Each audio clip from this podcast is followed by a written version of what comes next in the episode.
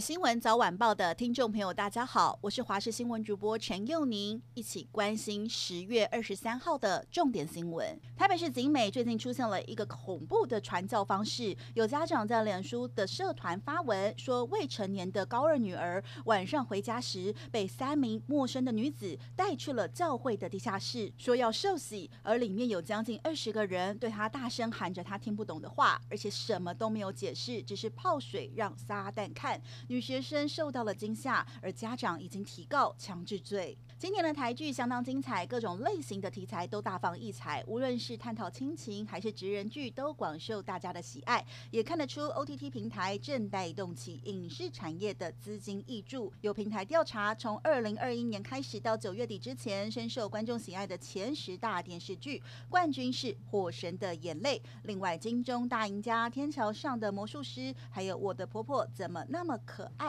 都榜上有名。有民众开车经过彰化深港一处菜市场附近时，看到有违停的轿车，导致道路变窄，会车相当的困难。好不容易才开到路口，前方又有轿车逆向，一辆逆向就算了，接着还有两辆轿车也都逆向，开到驾驶室崩溃。而影片曝光，民众说太夸张了，开车开到像是在玩闯关游戏。屏东县万丹乡一间铁皮屋冒出了黑烟，疑似是在烹煮药材，而相关单位获报之后来稽查，初步了解，负责人是从中国引进了中药材来贩售。至于是否有自行提炼非法制药，现在都要查个清楚，避免让有心人士害了民众健康。台湾连锁超市龙头全联福利中心昨天晚间突然宣布收购欧尚集团及润泰集团所持有的大润发流通事业股权。稍早，欧尚零售发声明证实，此次交易将出售百分之六十四点八三的大润发持股给全联集团。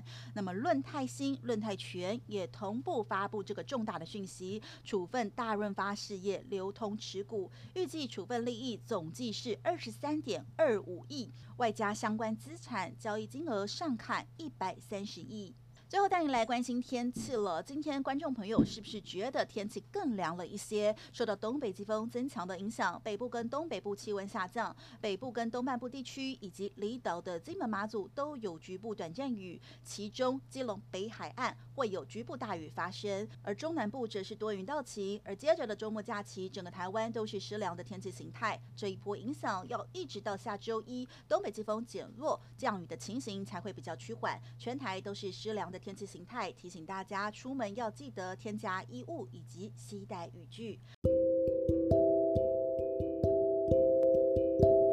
以上就是这一节新闻内容，非常感谢您的收听，我们明天再会。